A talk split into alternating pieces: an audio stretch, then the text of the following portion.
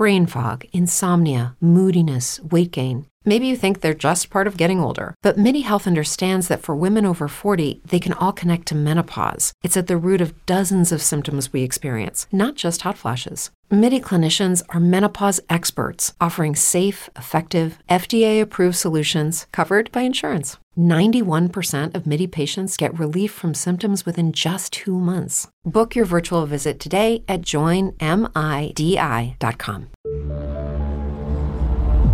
Fantascientificast, podcast di fantascienza e cronache dalla galassia. Tutto quello che trovate e ascoltate su Fantascientificast e sul podcast del network è offerto gratuitamente a tutti, con alcune semplici limitazioni. Nonostante ciò, realizzare un podcast ha dei costi le infrastrutture di hosting e di streaming, la licenza SIAE, le apparecchiature e i software utilizzati comportano dei costi, alcuni ricorrenti. Questo lavoro è sostenuto esclusivamente dalle donazioni dei lettori e degli ascoltatori. Da voi, insomma. Se volete potete darci un segno tangibile del vostro gradimento per esempio offrendoci una birra rumulana o un gotto esplosivo pangalattico tramite una donazione libera equivalente. Anche un paio di euro. Tutto fa brodo se siete in tanti. Il vostro sostegno ci permette di restare indipendenti e di non pubblicare o trasmettere marchette. Cosa più importante, l'equipaggio di Fantascientificast adora morbosamente la birra romulana e il gotto esplosivo pangalattico ma soprattutto a me fa impazzire la mousse di silicio, che, detto fra di noi, fa così bene ai miei circuiti. Sostenerci, insomma, è veramente cosa buona e giusta, nonché saggia. Potete farlo con diverse modalità che trovate nell'apposita sezione del nostro sito, oppure acquistando le opere trattate o che consigliamo tramite i link Amazon proposti sul nostro sito. Grazie. Then it's mine. All mine. What you are about to hear is the most beautiful sound in the galaxy.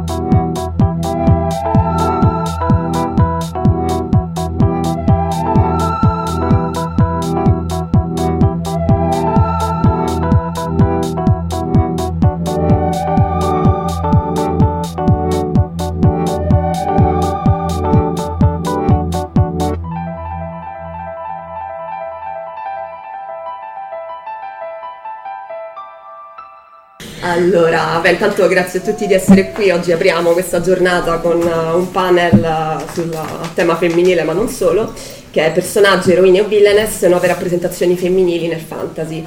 Eh, beh, intanto mi presento al volo, io sono Elena Di Fazio, autrice di fantascienza, ma in questo caso sono qui come curatrice della collana Guida al Fantasy, che è scritta da Sefira Riva e Gloria Bernareggi. I contenuti li mettono loro, io e Giulia Abate siamo le curatrici di collana e mm, la Guida al Fantasy è una, mm, una serie di volumi eh, critici sul fantasy e che stanno uscendo per Delos Digital dal, da luglio 2021. Abbiamo pubblicato finora sei volumi, e, diciamo una mappa del continente fantasy, l'abbiamo pensata così e l'idea è esplorare il continente fantasy da un punto di vista nuovo, che, con un occhio all'inclusività, quindi come praticare l'inclusività come identificare eh, un certo tipo di narrazioni, soprattutto quelle più tossiche, nella tradizione della narrativa fantasy, come superare questo tipo di narrazioni e come identificare cliché, topoi, distinguerli, superare anche quelli. E quindi l'idea è dare tutta una serie di eh, commenti critici e consigli di lettura che poi possono diventare dei consigli operativi di scrittura, quindi è una guida che è diretta sia a chi legge fantasy, chi vuole farsi un'idea della narrativa fantasy e anche a chi la scrive. E, beh, adesso io da qui lascerei la parola alle autrici e a Barbara, che è una blogger qui con noi, anche lei esperta di fantasy, per, uh, per parlare insieme a noi. Ve le presento al volo anche loro, poi dopo si ripresentano ovviamente da sole se... allora, uh, beh, intanto qui Barbara è uh, blogger del blog Fenice tra le righe, giusto? Che ha anche un profilo Instagram uh-huh. e um, si occupa di fantasy, gotico, horror, narrativa e thriller, insomma tutto tondo. E Gloria Bernareggi si occupa del lavoro nel settore food come digital content creator, scrive a quattro mani con Sefira Riva che eh, ha fatto un sacco di cose fighissime, tra cui lavorare per l'Agenzia Spaziale Europea, che è quello che mi rimane sempre impresso, però insieme dal punto di vista del fantasy curano il blog medisia.eu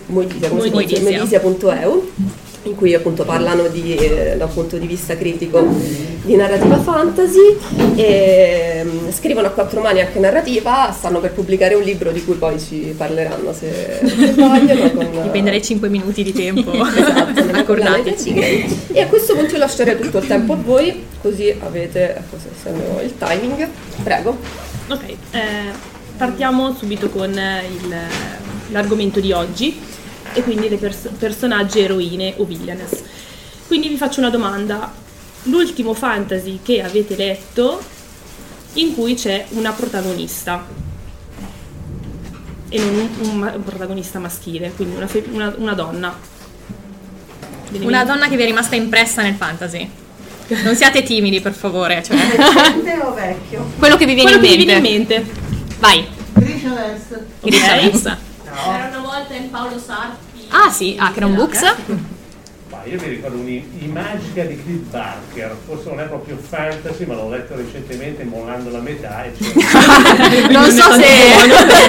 no, perché era un tomo così. L'ho comprato 30 anni fa, poi prendendolo ho detto, leggendo ho detto, ho capito perché non l'ho mai letto. Forse C'era un motivo. Allora, se andiamo tanto indietro nel tempo, il ciclo di Valdemar con la protagonista, oppure il ciclo delle caverne dell'esilio di Wernerson, anche lì una protagonista femminile. C'era Eh, una mano alzata dietro, scusami, siamo purtroppo stringatissimi. L'italiano Cronache del Mondo Emerso. Certo. Ok. Fiammetta. Fiammetta, Colpi di certo, colpi di Canonau. Ok, Qualche nome c'è. qualche nome Sì, c'è, sì, male. ma se vi avessi posto questa domanda al contrario, cioè il maschile, saremmo qui fino alla fine di Strani Mondi a elencare uomini su uomini perso- eh, che sono protagonisti di storie fantasy.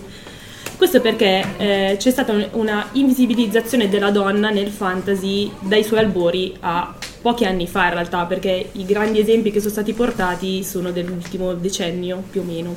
A parte qualche 15 anni, a puntata un po' più Che vecchiotta. comunque sono di, ma- te- tendenzialmente erano comunque scrittrici donne che portavano personaggi.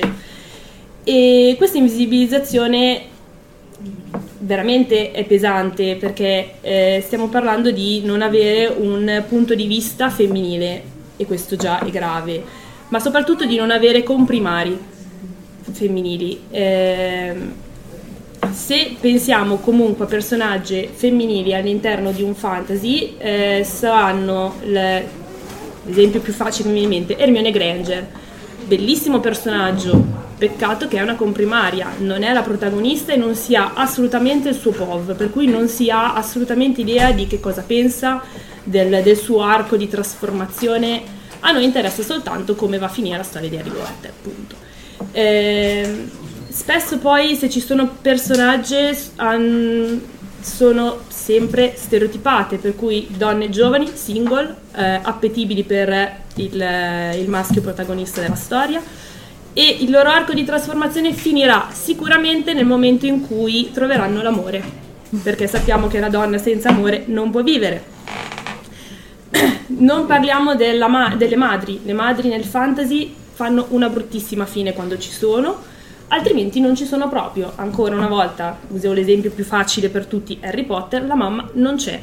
La madre surrogato che c'è, che potrebbe essere Molly Weasley, è essenzialmente un personaggio senza il minimo ehm, appeal e soprattutto è, è piatta. È, la classica, è il classico angelo del focolare, lei sta a casa, cura i figli e gli dà da mangiare. Finisce lì. L'unica volta che ha uno sprazzo di personalità è sul finale quando eh, sconfigge Bellatrix ma essenzialmente per salvare la figlia, per cui eh, anche lì è ancora un eh, personaggio basato sulla cura della, della casa e della famiglia.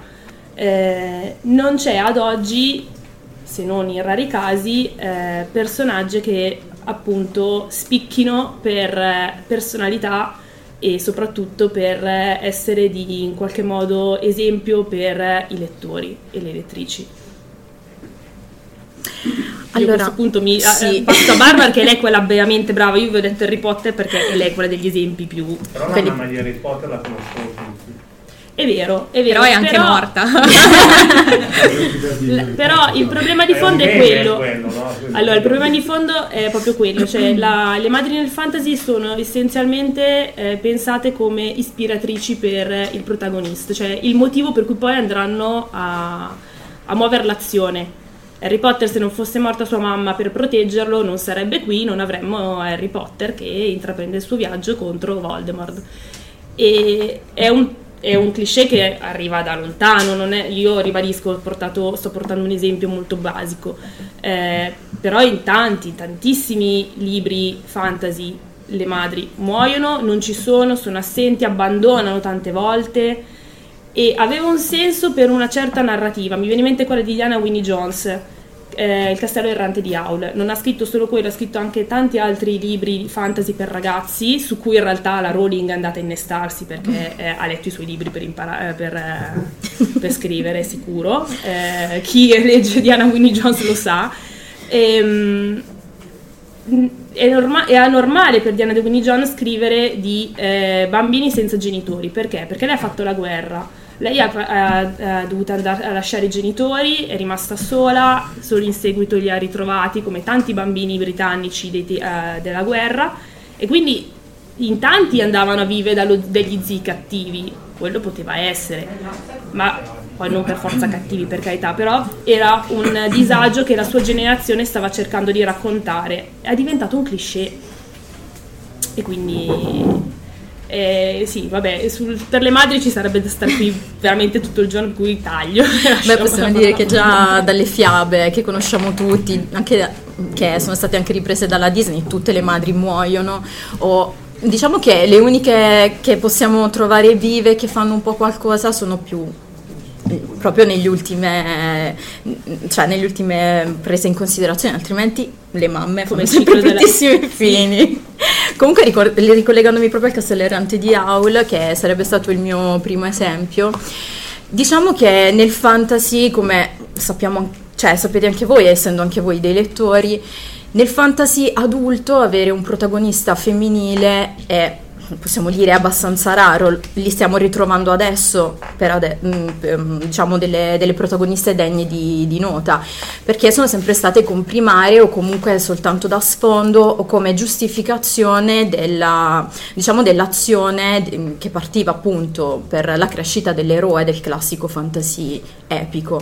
Mentre nella narrativa fantastica per ragazzi, soprattutto dagli anni Ottanta, possiamo dire proprio con l'esempio del Castello Errante di Aul, um, iniziamo ad avere dei, mm, degli esempi di protagoniste femminili che um, iniziano un po' a svincolarsi da quelli che sono i ruoli che hanno avuto mh, mm, classicamente nel fantasy.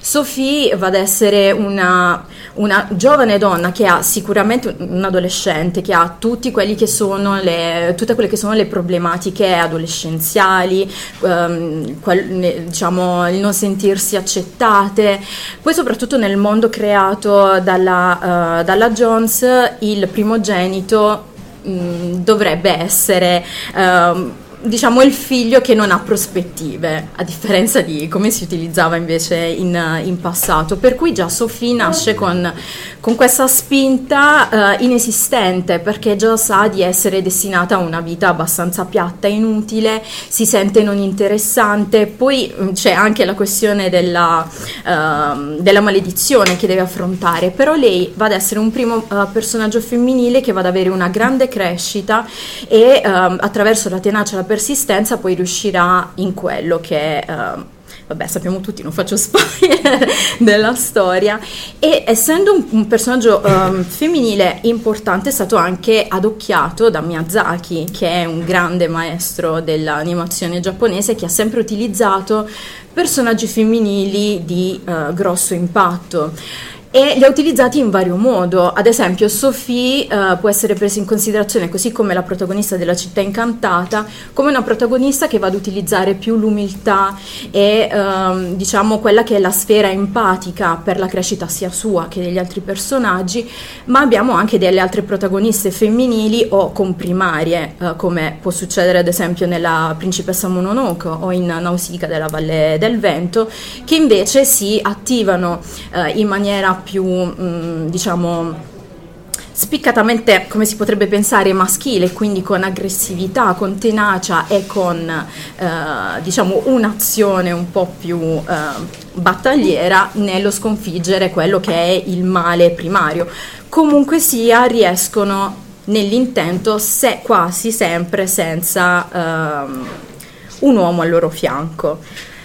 Uh, altri esempi possono essere sempre nella narrativa fantastica per ragazzi, ad esempio Pratchett, che sicuramente ci ha dato degli esempi di perso- personaggi. Vive? Va tutto bene? Perfettamente, la conosco, insieme. Dicevo, per l'appunto abbiamo dei personaggi femminili uh, di rilievo che non hanno necessità di, diciamo, di, questa, di, di avere dei comprimari uomini pur essendo sempre in questa fase ancora di transizione. Ad esempio io prenderei in considerazione eh, il libro Equal Rights che in italiano è stato tradotto ovviamente l'arte della magia perché è il titolo perfetto, dove ci troviamo in un mondo che è dominato dalla magia, ma questa magia è una prerogativa esclusiva degli uomini, quindi una donna non potrà mai essere un mago se non fosse che la nostra protagonista invece riceve uh, in eredità un bastone magico da un mago e quindi in teoria ciò fa di lei una maga se non fosse che ci ritroviamo appunto in questo mondo che è molto androcentrico e quindi troverà sempre questa ostilità. Il suo personaggio è sicuramente un personaggio interessante perché il suo fine non è quello di uh, ritenersi superiore a uh, un personaggio maschile, ma quello di essere per l'appunto messa sullo stesso piano. Quindi perché io, personaggio femminile, cioè donna, non posso diventare un mago. Quindi eh, il suo uh, fine ultimo sarà appunto quello di riconoscersi uh, come, mh, mm, come, pari di un uomo e quindi anche lei poter essere uh, ritenuta come un mago.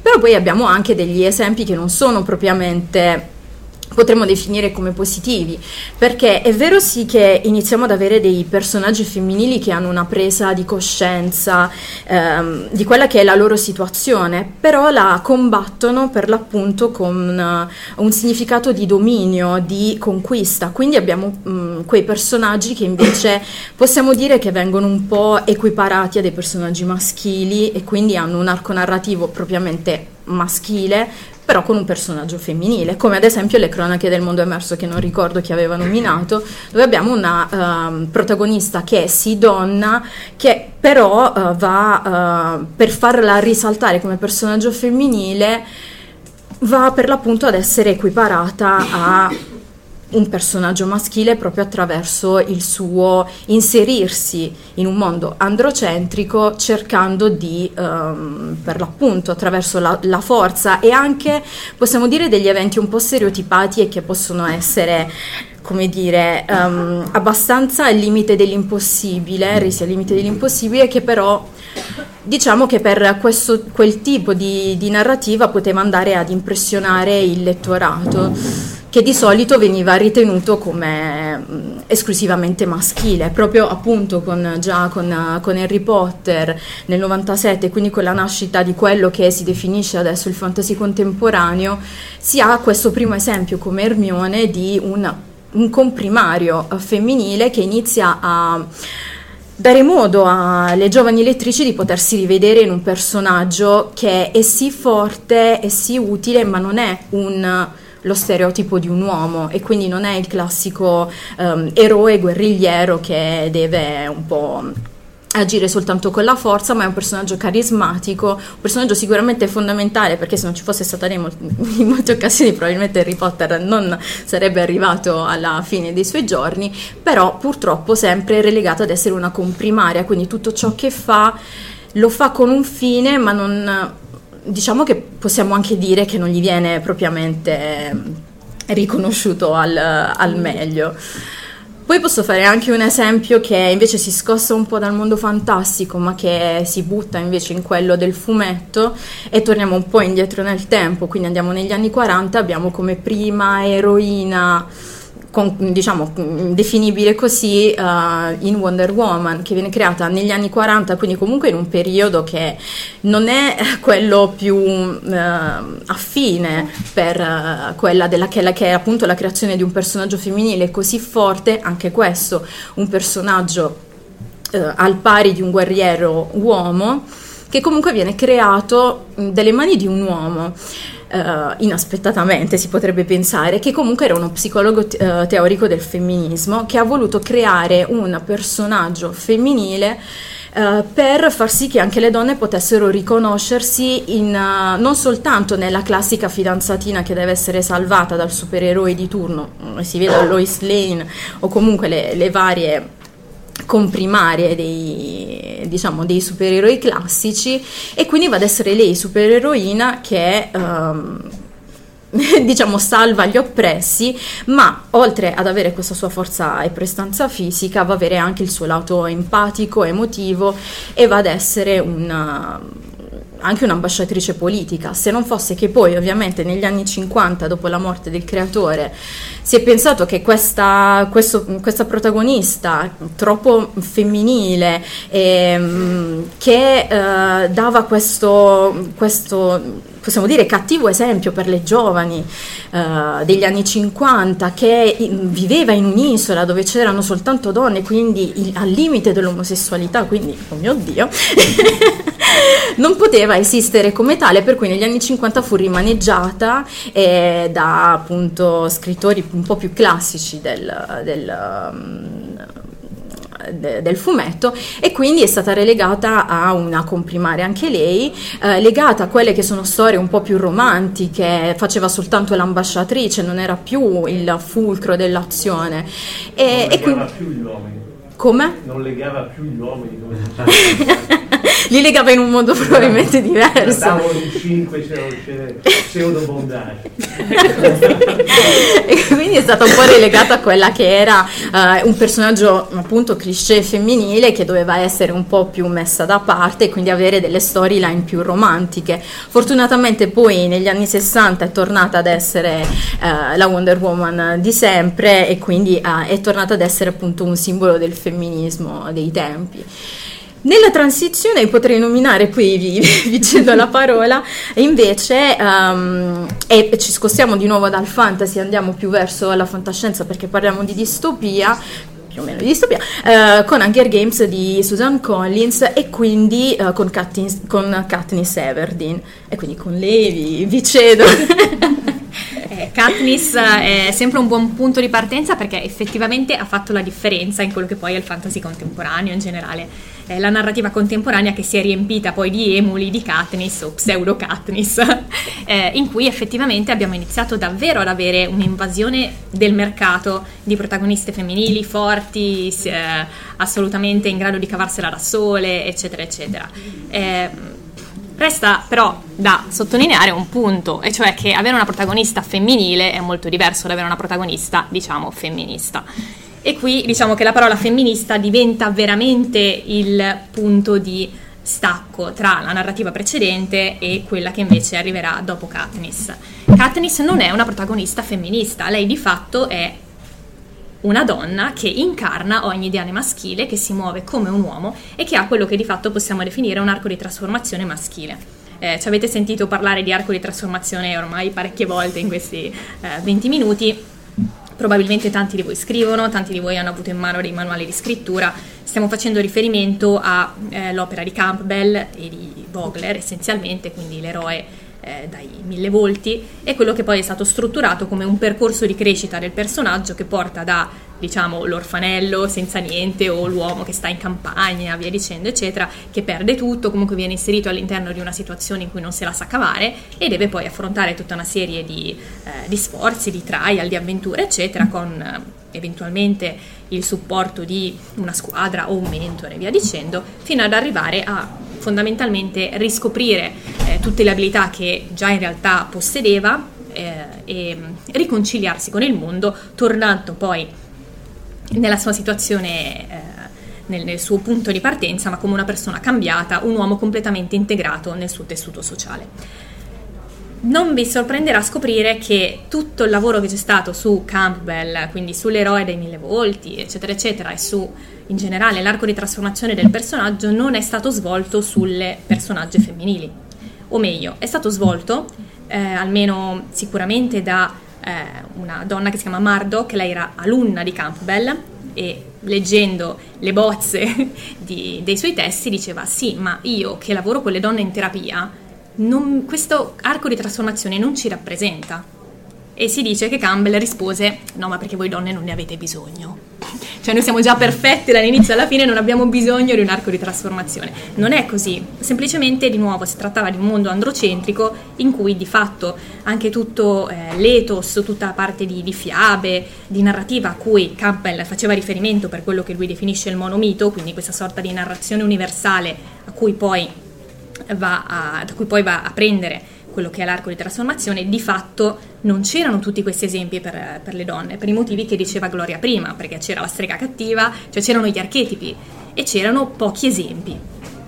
Ovviamente questo non vuol dire che le donne siano state assenti dalla storia, motivo per cui eh, appunto Murdoch ha fatto questo percorso chiaramente differente, cioè è, partito, è partita dalle donne in terapia, quindi è partita da esperienze femminili nate e cresciute in un contesto patriarcale, motivo per cui quello che lei poi ha definito eh, strutturato che si chiama l'arco di trasformazione dell'eroina è radicalmente diverso rispetto a quello che può avere un arco di trasformazione dell'eroe, perché proprio fa parte, cioè, o meglio, disegna, tratteggia eh, il modo in cui una donna cerca di interfacciarsi con un contesto che di fatto la penalizza, la minaccia, che è il contesto patriarcale, e in che modo essa cerca di opporsi a questo ed eventualmente arriva ad una fase in cui può, può arrivare in una fase in cui eh, entra in aperto conflitto con questo sistema e poi cerca in qualche modo di farci conti, eh, però senza identificarsi in esso, perché una volta che diciamo sono, eh, sono diventati evidenti tutte le magagne di un sistema che ti opprime, è difficile poi riuscire ad uniformarvisi di nuovo. Quindi, storie di questo tipo sono tuttora poche. perché quelle che abbiamo sono di fatto, sì, magari delle personaggi femminili che però di fatto seguono quello che è l'arco di trasformazione di un uomo, quindi che in realtà eh, non mettono veramente in dubbio il sistema, il sistema eh, insomma l'oppressione sistemica che è l'essere donna in un contesto patriarcale. Questo non significa che non esistano storie di questo tipo, alcune in realtà sono abbastanza antiche, tra virgolette, e, e le dobbiamo a autrici femministe, soprattutto negli anni 50-60 negli Stati Uniti. Il problema grosso è che in Italia queste storie sono state tradotte l'anno scorso. Cioè voi immaginate che il viaggio di Alla di Naomi Mitchinson, che è praticamente il viaggio dell'eroina proprio messo così, e questo è stato tradotto l'anno scorso. Quindi è evidente che, come dire, sono anche mancati gli esempi, cioè in Italia fisicamente non arrivavano e di conseguenza tutto questo discorso sul femminismo che altrove iniziava a comparire già negli anni 60 e poi negli anni 70 e andando avanti con Le Guin, eccetera, quindi tutto questo discorso anche di presa di coscienza di tante autrici donne che scoprivano, come diceva Le Guin, ma io non sono capace di scrivere di donne, per, cioè di descrivere la mia esperienza femminile in questo, in questo modo, non sono in grado perché gli strumenti sono quelli maschili e quindi questa decostruzione sia della persona che degli strumenti è un viaggio che in realtà va avanti da ormai quasi un secolo, okay? diciamo 50 anni, ma che in Italia in qualche modo inizia ad arrivare soltanto in tempi estremamente recenti, proprio perché è mancata anche la, la volontà di tradurre queste opere che di fatto erano seminali. Il risultato è che noi ci troviamo adesso in una situazione ibrida, perché dall'estero iniziano ad arrivare sempre più storie che sono assolutamente pregne di questo tipo di ideali, cioè sono veramente delle storie femministe. Mi viene in mente Streghe in Eterno di eh, Alex aiutami, Arrow. E questo è assolutamente, cioè, ok, la storia è proprio più femminista di così non si può. Ci sono delle streghe a Salem, vogliono avere diritto di voto, sono suffragette e sono streghe. Cioè, non so se riuscite a immaginare una cosa più femminista di questa. Streghe uguali suffragette e sono letteralmente streghe. E quindi arrivano queste storie, oppure in Italia mi viene in mente è stata citata Fiammetta. Fiammetta è un personaggio molto interessante anche perché assolutamente da un punto di vista fisico è quanto più esista di lontano dal personaggio classico della, della, donna che è sempre bella, sempre capelli a posto e poi non so se la viaggia con i tacchi a spillo mentre va in giro a sparare alla gente. Complimenti a lei.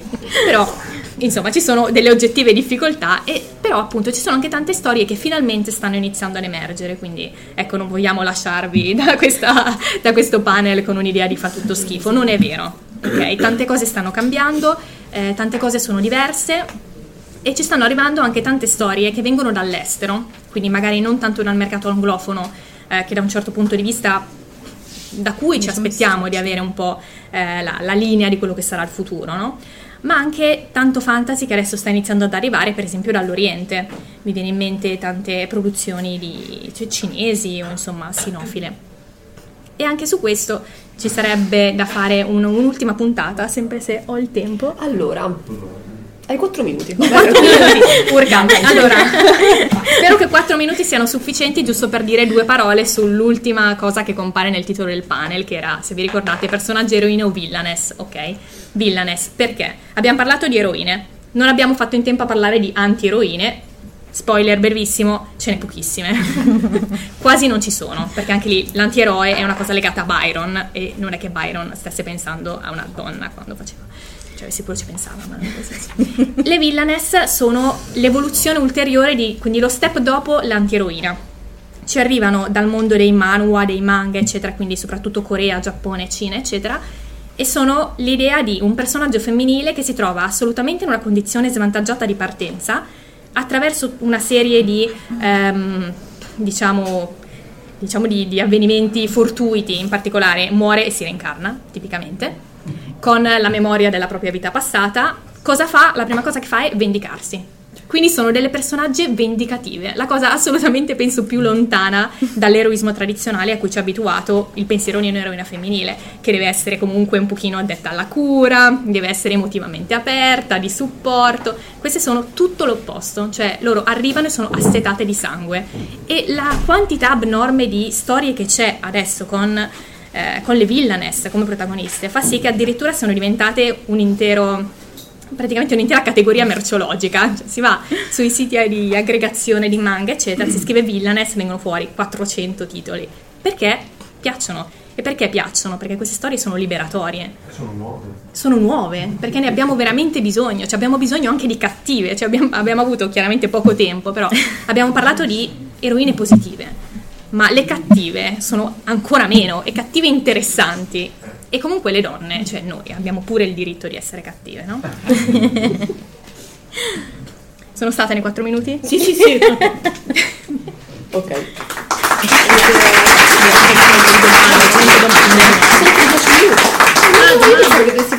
No, no, no. Vabbè, avete altri 10 minuti allora. Allora, domande, domande, così andiamo ad approfondire un po'.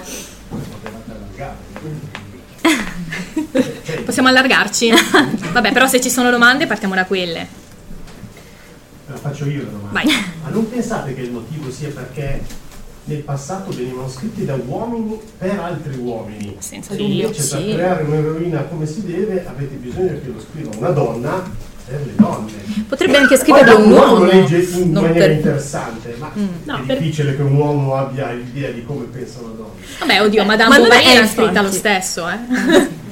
Anche molte donne scrivono di personaggi maschili credibili. E scrivi, cioè fai narrativa perché vedi cosa succede. Il fantasy è difficile che Ci sono personaggi Mm, Beh, diciamo che si pensava... Ma Esatto. Eh, ma mi sembra, mi sembra sempre un po' una scusa, però, eh. Ma non è una scusa, eh, cioè nel senso di dire, non pensate che la Mm. motivazione è anche che molte donne sono messe a scrivere fantasy, cosa che Questo senza 50 dubbio. fa Sì, adesso molti Ma perché si pensava appunto che il fantasy fosse un genere esclusivamente maschile, quando questo effettivamente non lo è, anzi si può dire che magari ad oggi eh, sono molte più le lettrici donne probabilmente di fantasy, ma così come la fantascienza, anzi la fantascienza ancora di più e non poteva essere toccata dalle donne, invece non è così. E io non penso che un uomo debba scrivere di personaggi uomini e una donna di personaggi di personaggi eh, femminili, perché comunque una donna e un uomo possono scrivere di personaggi che possono essere uomini, donne, non binarie, di qualsiasi tipo,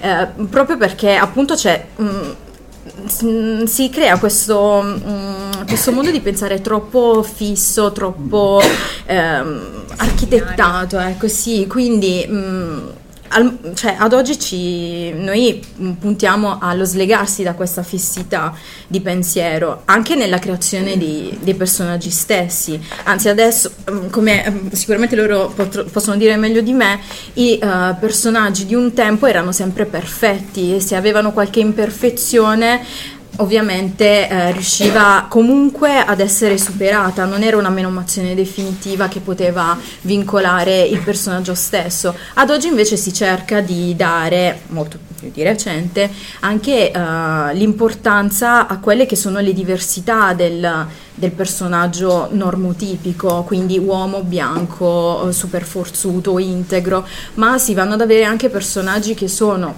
eh, anche uomini, ma eh, uomini che non sono super forzuti, magari possono essere Con la pancetta Esatto. o gay, mi viene in mente Esatto. sì, sì, o comunque La casa personaggi sul mare celeste. Esatto, sì, oppure personaggi femminili che possono essere sia mascolini ma anche eh, super femminili e non per questo devono ricadere nel, nel ruolo standardizzato di genere, Poi- così come anche di varie etnie e, e anche l'invalidità che può essere mostrata, l'handicap che può essere mostrato in una maniera eh, che non sia appunto resa o cliché o comunque in esatto. Poi secondo me una cosa che deve essere chiara soprattutto a chi scrive è che è un mestiere e come tale va fatto e vanno utilizzati tutti gli strumenti che si hanno a disposizione. Uno di questi è studiare. Ora, se io non so come si monta una macchina, però mi serve per la mia storia, mi prendo un bel manuale, me lo studio e poi lo scrivo. Se non sono in grado di leggere quel manuale, vado da chi le costruisce quelle macchine e poi gli faccio leggere quello che ho scritto per vedere se non ci sono scritte castronerie. Questa cosa vale per tutto, vale per se io inserisco un personaggio nero nella mia storia, andrò da chi è un afrodiscendente e gli chiederò ma ho scritto castronerie, tu ti offendi se leggi una roba del genere. Stessa cosa se non sto assolutamente, non sono madre e voglio scrivere di avere figli, vado da una mamma e glielo chiedo. Questi qua si chiamano sensitivity readers, in Italia sono praticamente sconosciuti, sono quattro in croce. Noi ci siamo avvalsi di alcuni di loro, eh, ovviamente a pagamento perché sono beta reader, ma appunto sono eh, specifici per quel tipo di eh, situazioni. Sono esperti di una disciplina, come esempio- quando chiami l'idraulico, chiami un sensitivity reader. Tipo, mm, noi abbiamo inserito in un... solo biografie, cioè. Esatto, esatto, grazie a Dio Esatto. siamo in un momento di liberazione. sono dei consulenti. C'è una Sì, sono dei domanda. consulenti, esatto. Domanda. Eh, scusate, questa cosa dei sensitive reader l'ho già sentita, no? è molto bella e interessante, però mi sono anche chiesta. Eh, dopodiché non è che si rischia, di, si rischia di entrare nel politicare correct a tutti i costi, cioè la letteratura, No, la, letteratura- la parola. la scrittura di genere, la letteratura dovrebbe anche essere dirompente, rivoluzionaria, Mm. eh, disturbante.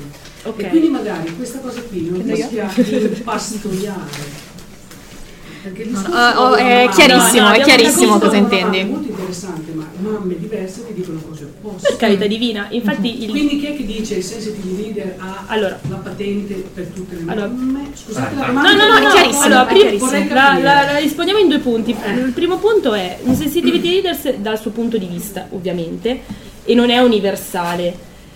Però ti, mh, non- dovrebbe darti un'idea eh, di com'è quella parte di mondo e poi dovrebbe darti anche ovviamente la libertà di costruirlo. Eh, noi abbiamo inserito in una nostra storia una personaggia nera, o meglio, eh, eh, Malgascia. ma- ma- malgascia in pa- eh, e quindi abbiamo cercato una persona eh, che rispecchiasse quella, questa personaggia ed è un mio collega. Eh, siamo andati a berci un caffè insieme e gli abbiamo detto questo è, è il personaggio, ti piace, non ti piace, Eh, ha delle criticità e lui ci ha detto quello che avete scritto va benissimo, non ha criticità, anzi mi ci sono molto rivisto dentro, ci ha anche ringraziato perché non, non- non pensava che eh, saremmo andati a inserire un personaggio del genere e poi ci ha detto eh, da qua in poi arrangiatevi. E ci ha dato però delle linee guida, nel senso, mh, per esempio lui una cosa bellissima che ha detto, tante volte il razzismo ve lo costruite voi, tante cose che noi che pensate che ci offendano non ci offendono, tante cose che ci offendono voi non ci arrivate. E quindi ci ha dato una bussola su cui orientarci. Poi da qui a eh, entrare nel political correct la cosa è, è molto molto diversa perché poi eh, adesso vabbè lascio la parola a lei che è molto più afferrata. Politically correct è una frase che mi triggera da Esatto. morire. Voi dovete Io capire questa ve- io cosa. vengo da Veramente, eh, giusto sul politically correct, volevo infatti chiedere cosa ne pensa l'arte, anche il fatto che ci sono serie televisive in cui i personaggi vengono cambiati adesso, io capisco Sì, che soprattutto- ci sono personaggi femminili, sono meglio. E la mia risposta in genere è questa, cioè noi siamo disposti a credere che ci siano i draghi, ma non che una regina possa essere di colore? Cioè è questo veramente il problema? Probabilmente era di colore. Tra l'altro, tra l'altro, o, o la sirenetta, cioè perché una creatura di fantasia non può essere di colore? Qui c'è un grosso problema che è di colonialismo dell'immaginario, ok? Ed è una cosa che dobbiamo decostruire a tutti i costi perché ci impastoia. Questa cosa che non riusciamo a pensare oltre e che siamo veramente ancora costretti da tutto un sistema che ci dice che gli elfi sono bianchi e fatti in un certo modo, che i nani sono fatti in un altro modo che tra parentesi NB è pieno di stereotipi antisemiti. Sono tutte cose di cui noi dobbiamo assolutamente prendere coscienza e levarcele di dosso, perché sono una un peso che, che il fantastico si porta appresso, che veramente ci impedisce di andare oltre e di scoprire tantissime cose bellissime che potremmo fare e di cui potremmo parlare. Ok? Ci ho detto, il politically correct non esiste. 5 minuti. Va bene, Cinque almeno minuti- ce lo bruciamo cinque così minuti per non bastano per il politically correct. Faccio solo un'ultima puntata sui sensitivity readers. Sono- non sono semplicemente persone che sono appassionate di una cosa o che appartengono a una, nel senso, Una minoranza. ad una minoranza, tipo il nostro amico Malgascio. Il fatto è che in genere, soprattutto su alcuni temi che sono particolarmente caldi, come per esempio l'abilismo e la disabilità, sono persone che hanno studiato quel tema, quindi sono in grado di affrontarlo anche da un punto di vista profondamente teorico. Quindi la loro conoscenza non è solo personale, ma anche assolutamente di stampo accademico e quello che può Tipo servire. Witty Wits. Tipo Witty Wills, che appunto sono delle attiviste del- che si occupano di disabilità, sono due ragazze disabili a loro volta e che assolutamente sono un punto di riferimento per chi vuole parlare di disabilità in modo intelligente. Che vuol dire? Eh, hai un personaggio con una disabilità, parla con queste ragazze, perché mm, d'accordo, loro sono, ca- sono su una carrozzina, però ti possono spiegare che cosa vuol dire vivere in un contesto abilista, che cosa vuol dire essere una persona eh, non neurotipica in un contesto come il nostro. E questo può soltanto arricchire la vostra storia, ok? Cioè è quel tipo di... mm, di sforzo in più che veramente fa la differenza e non è questione neanche di dire non voglio alienarmi una parte del mio pubblico perché non voglio offenderla questo cioè di la base il base. marketing viene da dire se sai che nel tuo pubblico ci sono persone di tutti i tipi perché devi andare a insultarle no? cioè perché devo rendere la tua esperienza la tua permanenza nel mondo fantastico meno piacevole perché devi ritrovare anche lì le cose che già ti opprimono nella tua vita normale, ok? Non ha senso questa cosa. E quindi perché non dobbiamo rendere il fantastico più accogliente per tutti?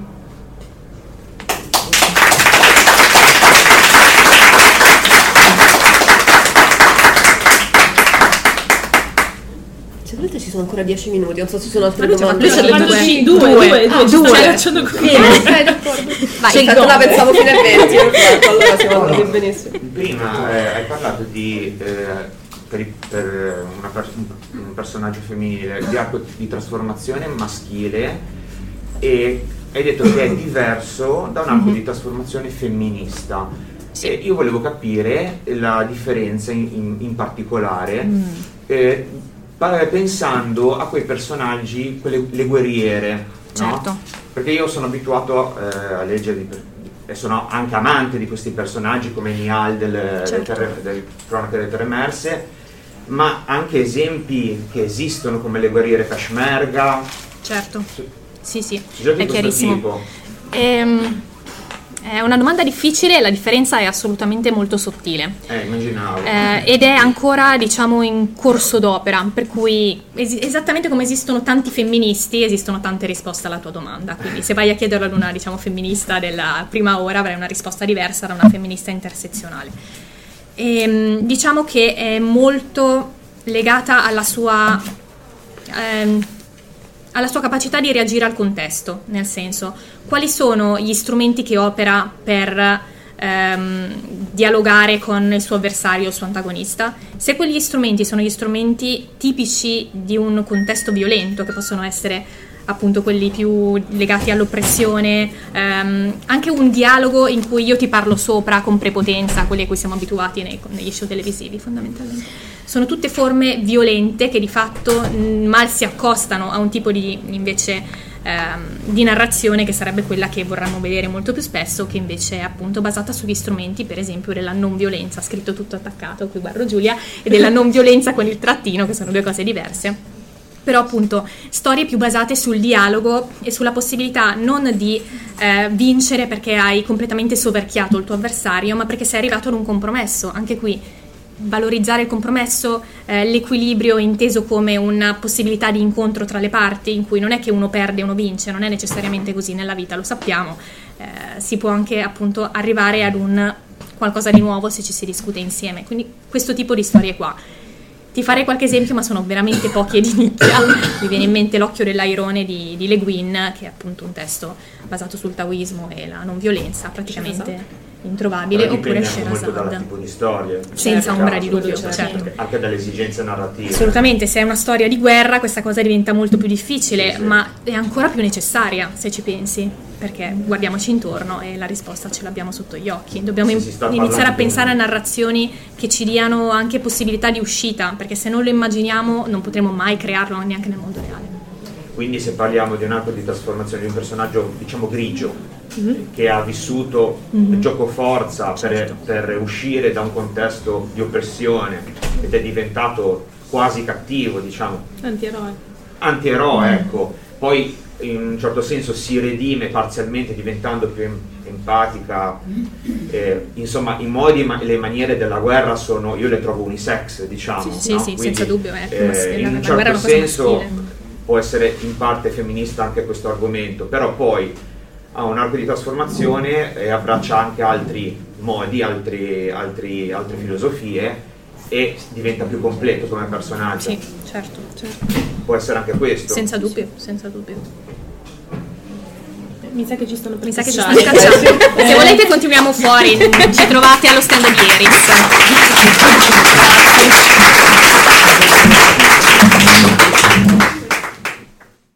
Avete ascoltato Fantascientificast, podcast di fantascienza e cronache dalla galassia. Da un'idea di Paolo Bianchi e Omar Serafini con il contributo cibernetico del Cylon Prof Massimo De Santo. Potete seguirci ed interagire con noi sul nostro sito fantascientificast.com, sul profilo Instagram Fantascientificast, sul canale Telegram Fantascientificast e sulla nostra community Telegram t.me slash fsc community. Se siete particolarmente timidi, potete utilizzare la vecchia, cara e affidabile posta elettronica scrivendoci all'indirizzo redazione chiocciolafantascientificast.com. Tutte le puntate sono disponibili sul nostro sito e su tutti i principali servizi di streaming on demand. Se volete sostenere il nostro progetto offrendoci una birra rumulana o un gotto esplosivo pangalattico, troverete tutte le informazioni e modalità nell'apposita sezione del nostro sito. il podcast ha carattere esclusivamente ricreativo e divulgativo. Non ha alcun scopo di lucro e viene diffuso gratuitamente. Fantascientificast è una produzione amatoriale. Non si intende infrangere alcun copyright, i cui diritti appartengono ai rispettivi detentori. Autorizzazione SIAE 5612I 5359. Nessun byte e nessun tribolo sono stati maltrattati durante la produzione di questo podcast. Val 9000 e l'equipaggio di Fantascientificast vi augurano lunga vita e prosperità e vi danno appuntamento al prossimo episodio lungo la rotta di Kessel. E ricordate, la fantascienza finge di guardare dentro il futuro, ma in realtà guarda il riflesso della verità che è davanti a noi.